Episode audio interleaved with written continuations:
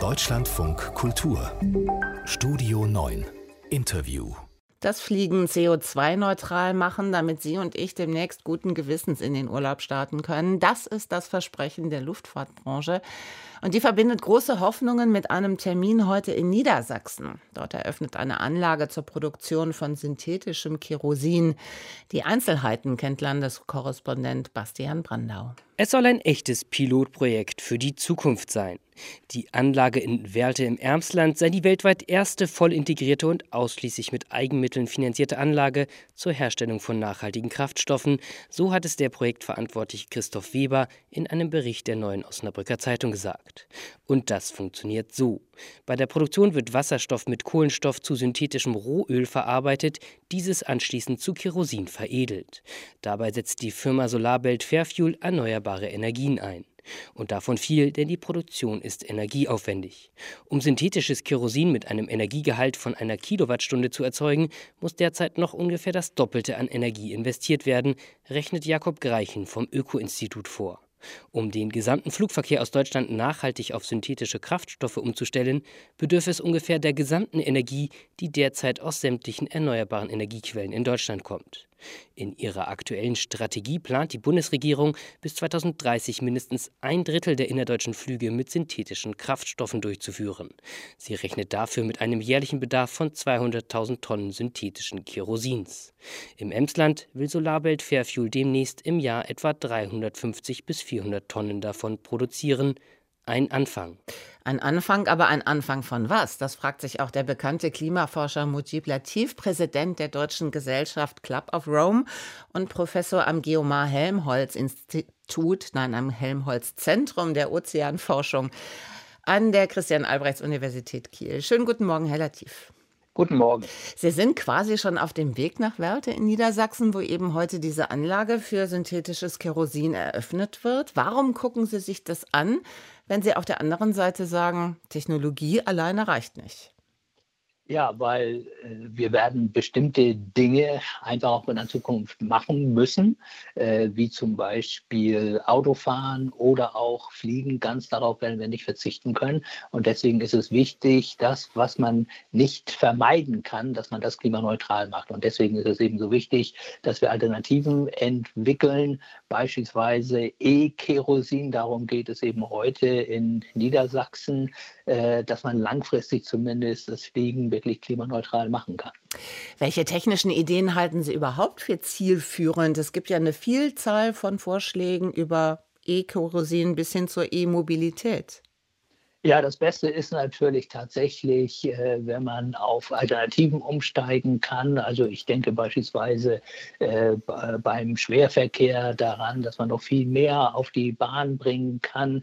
Äh, ich glaube auch, wenn wir uns das tägliche Pendeln anschauen, keiner steht gerne im Stau. Auch da werden tolle Angebote, Bahnangebote eine Möglichkeit. Das gibt es ja auch in anderen Ländern. Warum soll das eigentlich nicht in Deutschland möglich sein? Warum soll er nicht in einem Regionalzug auch auch tolles Internet haben, äh, wie es in der Schweiz oder äh, in Norwegen beispielsweise der Fall ist. Also äh, man muss einfach auch mal ein bisschen neu denken und vielleicht alte Pfade versuchen zu verlassen.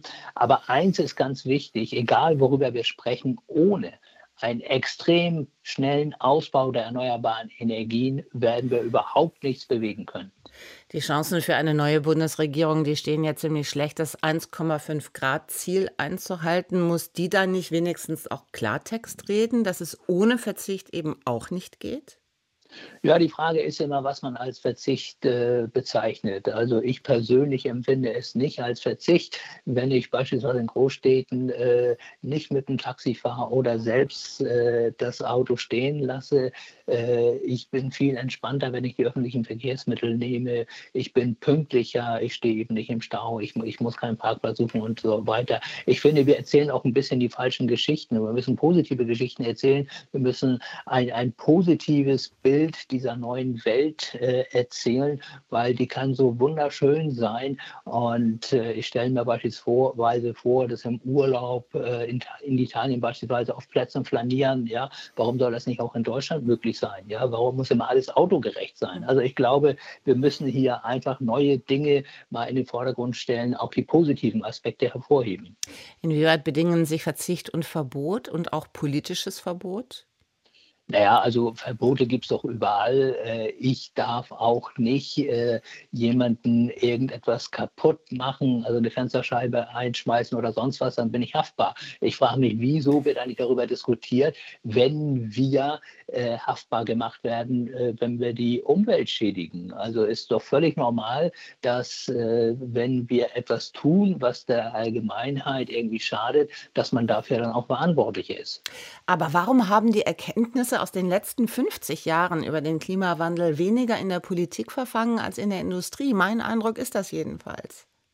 Ja, weil äh, die Politik hat Angst äh, vor dem Wähler. Das so einfach ist es. Sie trauen sich nicht, einfach mal nach vorne zu gehen und die Rahmenbedingungen so zu setzen, äh, dass es viel schneller beim Klimaschutz gibt. Und Sie haben völlig recht. Ich spreche auch äh, mit Menschen aus der Industrie.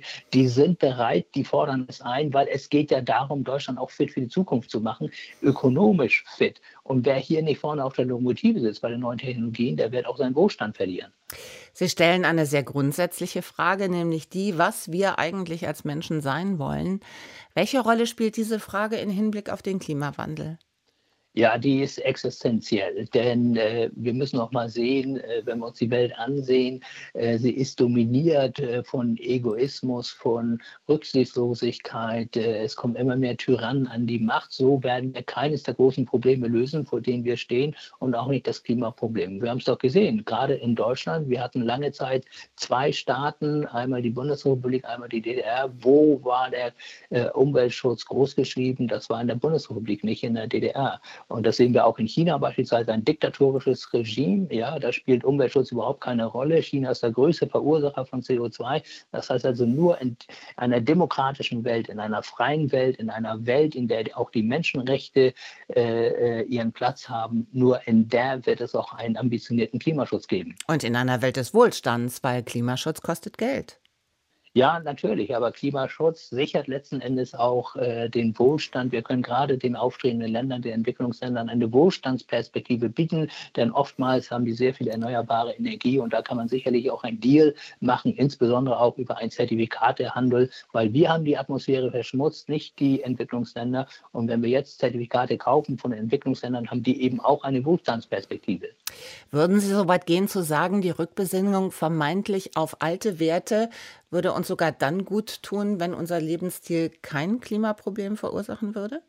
Ja, auf jeden Fall. Also wir merken doch, äh, da, dass wir überhaupt äh, die Natur nicht mehr wahrnehmen und deswegen ja auch die Natur äh, zerstören. Äh, äh, wir gehen immer mehr in digitale Medien, äh, virtuelle Freunde. Ja, ich meine, die eigentlichen Werte sind doch Familie, richtige Freunde, also im realen Leben zusammensitzen, sprechen und so weiter. Und ich glaube, das ist uns ein bisschen abhanden gekommen und würde uns sehr, sehr gut tun sagt Klimaforscher Motiv Latif in Deutschlandfunk Kultur. Ich danke herzlich fürs Gespräch. Sehr gerne.